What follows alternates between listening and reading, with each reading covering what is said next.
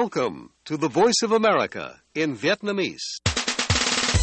Direct from Washington, the voice of America, VOA. Đây là đài tiếng nói Hoa Kỳ VOA từ thủ đô Washington.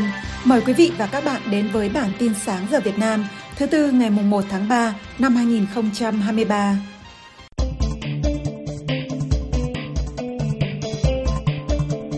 Ngoại trưởng Hoa Kỳ Antony Blinken nói Washington sẽ không ngần ngại nhắm mục tiêu vào các công ty và cá nhân Trung Quốc nếu Bắc Kinh vi phạm các chế tài đối với Nga do cuộc chiến Ukraine. We did very clearly warn China about the uh, implications and consequences. Những tin tức nổi bật khác về thế giới trong chương trình podcast này còn gồm có Trung Quốc nói lệnh cấm TikTok phản ánh sự bất an của Mỹ.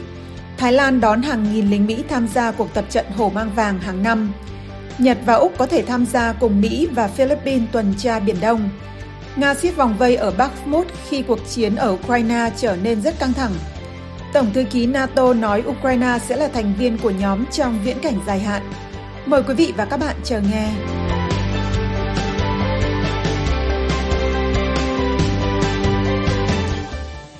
Ngoại trưởng Hoa Kỳ Antony Blinken ngày 28 tháng 2 nói Washington sẽ không ngần ngại nhắm mục tiêu vào các công ty và cá nhân Trung Quốc nếu Bắc Kinh vi phạm các chế tài đối với Nga do cuộc chiến Ukraine. Bình luận của ông được đưa ra trong chuyến thăm Kazakhstan ngày 28 tháng 2 trong một loạt cuộc gặp với các nhà ngoại giao hàng đầu của các quốc gia Trung Á khi căng thẳng gia tăng về cuộc chiến của Nga ở Ukraine. We did very clearly warn Chúng tôi đã cảnh báo rất rõ ràng với Trung Quốc về ý nghĩa và hậu quả của việc cung cấp sự hỗ trợ như vậy. Chẳng hạn, chúng tôi sẽ không ngần ngại nhắm mục tiêu vào các công ty hoặc cá nhân Trung Quốc vi phạm lệnh trừng phạt của chúng tôi hoặc tham gia hỗ trợ nỗ lực chiến tranh của Nga. Mối quan hệ giữa hai nước trở nên căng thẳng kể từ khi Washington nói Trung Quốc đã thả một bóng bay do thám qua lục địa Hoa Kỳ trước khi các máy bay chiến đấu của Mỹ bắn hạ nó theo lệnh của Tổng thống Joe Biden. Tranh chấp cũng xảy ra vào thời điểm phương Tây đang theo dõi chặt chẽ phản ứng của Bắc Kinh đối với cuộc chiến Ukraine. Ông Blinken ngày 28 tháng 2 còn cảnh báo rằng Trung Quốc không thể tiếp tục đổ thêm dầu vào lửa mà Nga đã khơi mào, đồng thời đưa ra các đề nghị hòa bình cho cuộc xung đột ở Ukraine. Chuyến thăm của ông Blinken tới Astana vào cuối tuần này tới Tashkent, thủ đô của Uzbekistan, đánh dấu chuyến công du đầu tiên của ông tới Trung Á với tư cách ngoại trưởng. Chuyến thăm diễn ra chỉ vài ngày sau lễ kỷ niệm một năm cuộc xung đột Ukraine vốn đã làm rung chuyển khu vực.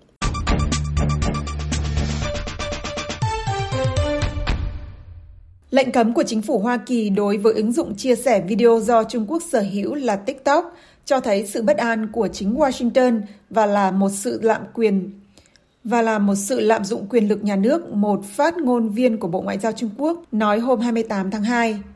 Phát ngôn viên Mao Ninh nói trong một cuộc họp báo thường kỳ tại Bắc Kinh.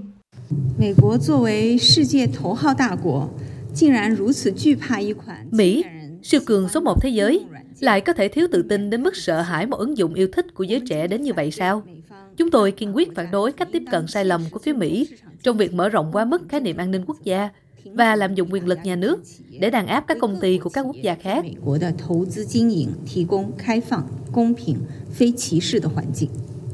Trước đó, trong hướng dẫn ban hành hôm 27 tháng 2, Nhà Trắng đang cho tất cả các cơ quan liên bang 30 ngày để xóa ứng dụng TikTok khỏi tất cả các thiết bị của chính phủ. Nhà Trắng từ trước đã không cho phép cài đặt TikTok trên thiết bị của chính phủ.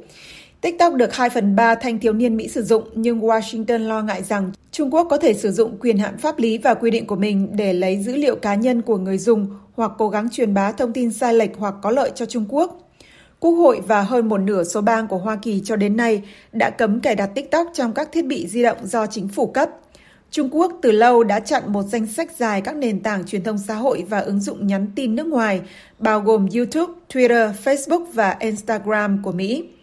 Washington và Bắc Kinh đang bất hòa về vô số vấn đề, bao gồm thương mại, chip máy tính và các công nghệ khác, an ninh quốc gia và Đài Loan, cùng với việc một khinh khí cầu do thám của Trung Quốc bay qua Mỹ bị phát hiện và bị bắn hạ hồi đầu tháng này.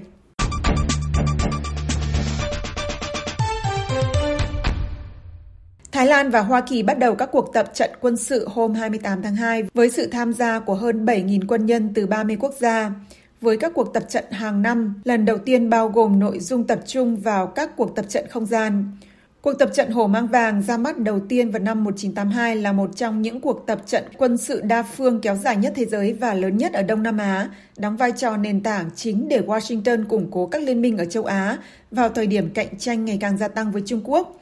Đô đốc John Aquino, tư lệnh Ấn Độ Dương-Thái Bình Dương của Hoa Kỳ, cho biết sau khi các cuộc tập trận được thu nhỏ lại trong thời gian xảy ra đại dịch, gần 6.000 binh sĩ Hoa Kỳ sẽ tham gia trong năm nay để tiến hành các hoạt động tích hợp trên bộ, trên biển, trên không và không gian mạng với các đối tác. Thông qua cuộc tập trận Hổ Mang Vàng, chúng tôi chứng minh kết quả của mình để cùng nhau giải quyết, bảo tồn một khu vực Ấn Độ Dương-Thái Bình Dương tự do và cởi mở để tất cả các quốc gia có thể duy trì hòa bình, ổn định và thịnh vượng. Ông Aquino cho biết cuộc tập trận sẽ kéo dài đến ngày 10 tháng 3. Căng thẳng đã gia tăng trong khu vực giữa Hoa Kỳ và Trung Quốc vì sự quyết đoán ngày càng tăng của Bắc Kinh ở Biển Đông và Đài Loan tự trị. Các cơ quan vũ trụ quân sự và dân sự từ Thái Lan, Hoa Kỳ và Nhật Bản cũng sẽ tham gia.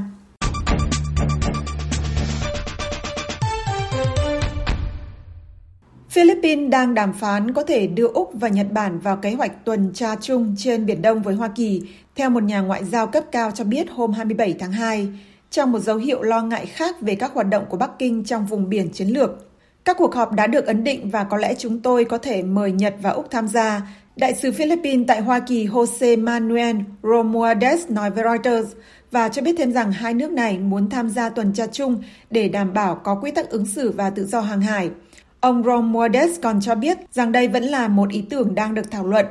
Trước đó, hôm 22 tháng 2, Philippines và Australia đã thảo luận về việc theo đuổi các cuộc tuần tra chung ở Biển Đông, vài ngày sau khi quốc gia Đông Nam Á tổ chức các cuộc đàm phán tương tự với Mỹ để chống lại sự hung hăng ngày càng tăng của Trung Quốc ở vùng biển có tranh chấp.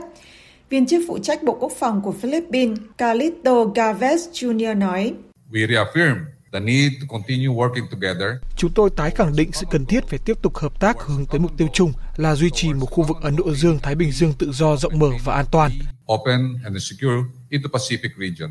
Nếu kế hoạch trở thành hiện thực, đây sẽ là lần đầu tiên Philippines tham gia các cuộc tuần tra hàng hải đa phương trên Biển Đông, một động thái có thể sẽ khiến Bắc Kinh tức giận.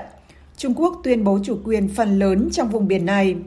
Các cuộc đàm phán về tuần tra và tái cam kết với Hoa Kỳ nhấn mạnh mức độ mà Tổng thống Philippines Ferdinand Marcos Jr. muốn tổ chức lại mối quan hệ với đồng minh lịch sử của mình, loại bỏ cách tiếp cận thù địch của người tiền nhiệm Rodrigo Duterte đối với Washington, trong khi vẫn theo đuổi một kết nối kinh tế chặt chẽ với cường quốc trong khu vực Trung Quốc.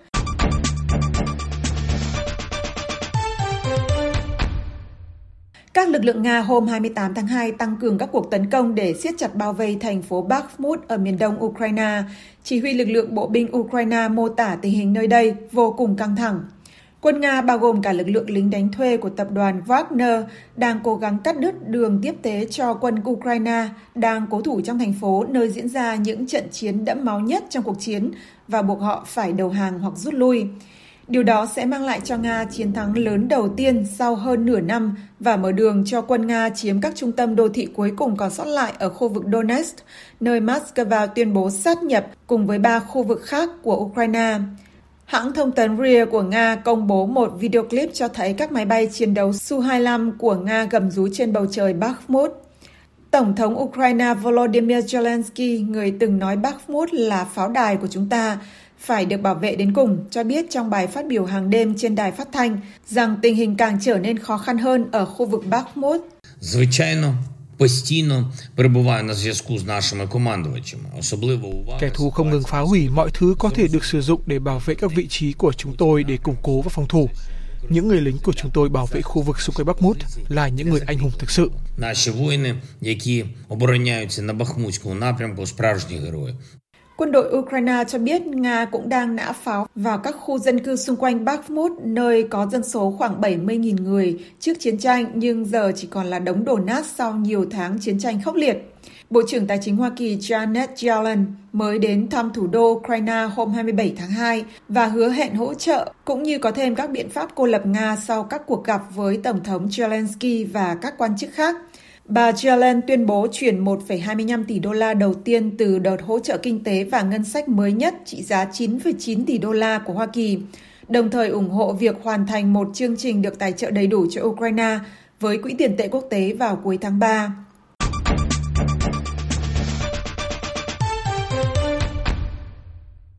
Tổng thư ký NATO Jens Stoltenberg ngày 28 tháng 2 nhắc lại Ukraine một ngày nào đó sẽ trở thành thành viên của Liên minh, nhưng nói rằng đó sẽ là một viễn cảnh dài hạn. Kiev đã yêu cầu được gia nhập NATO nhanh chóng vào tháng 9 năm ngoái, 7 tháng sau khi Nga xâm lược Ukraine. NATO nói họ có chính sách mở cửa với Ukraine, nhưng không cho biết liệu họ có đẩy nhanh các động thái hướng tới khả năng gia nhập của Kiev hay không. Ông Stoltenberg phát biểu trong một cuộc họp báo với Thủ tướng Phần Lan Sanna Marin ở Helsinki.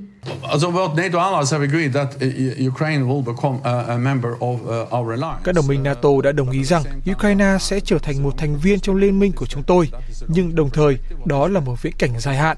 Vấn đề bây giờ là đảm bảo rằng Ukraine chiến thắng với tư cách là một quốc gia có chủ quyền và độc lập, và do đó chúng tôi cần phải ủng hộ Ukraine.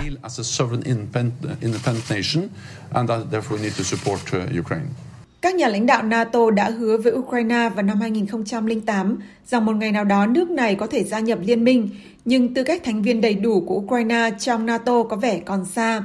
Tất cả 30 thành viên của liên minh sẽ phải đồng ý và một số nước còn lo lắng về cách Nga sẽ phản ứng.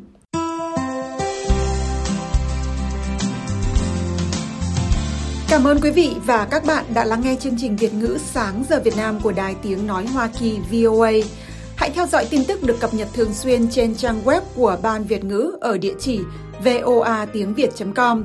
Hẹn gặp lại quý vị và các bạn trong chương trình tiếp theo của chúng tôi trên podcast và trực tiếp trên trang web cũng như trang Facebook của VOA tiếng Việt.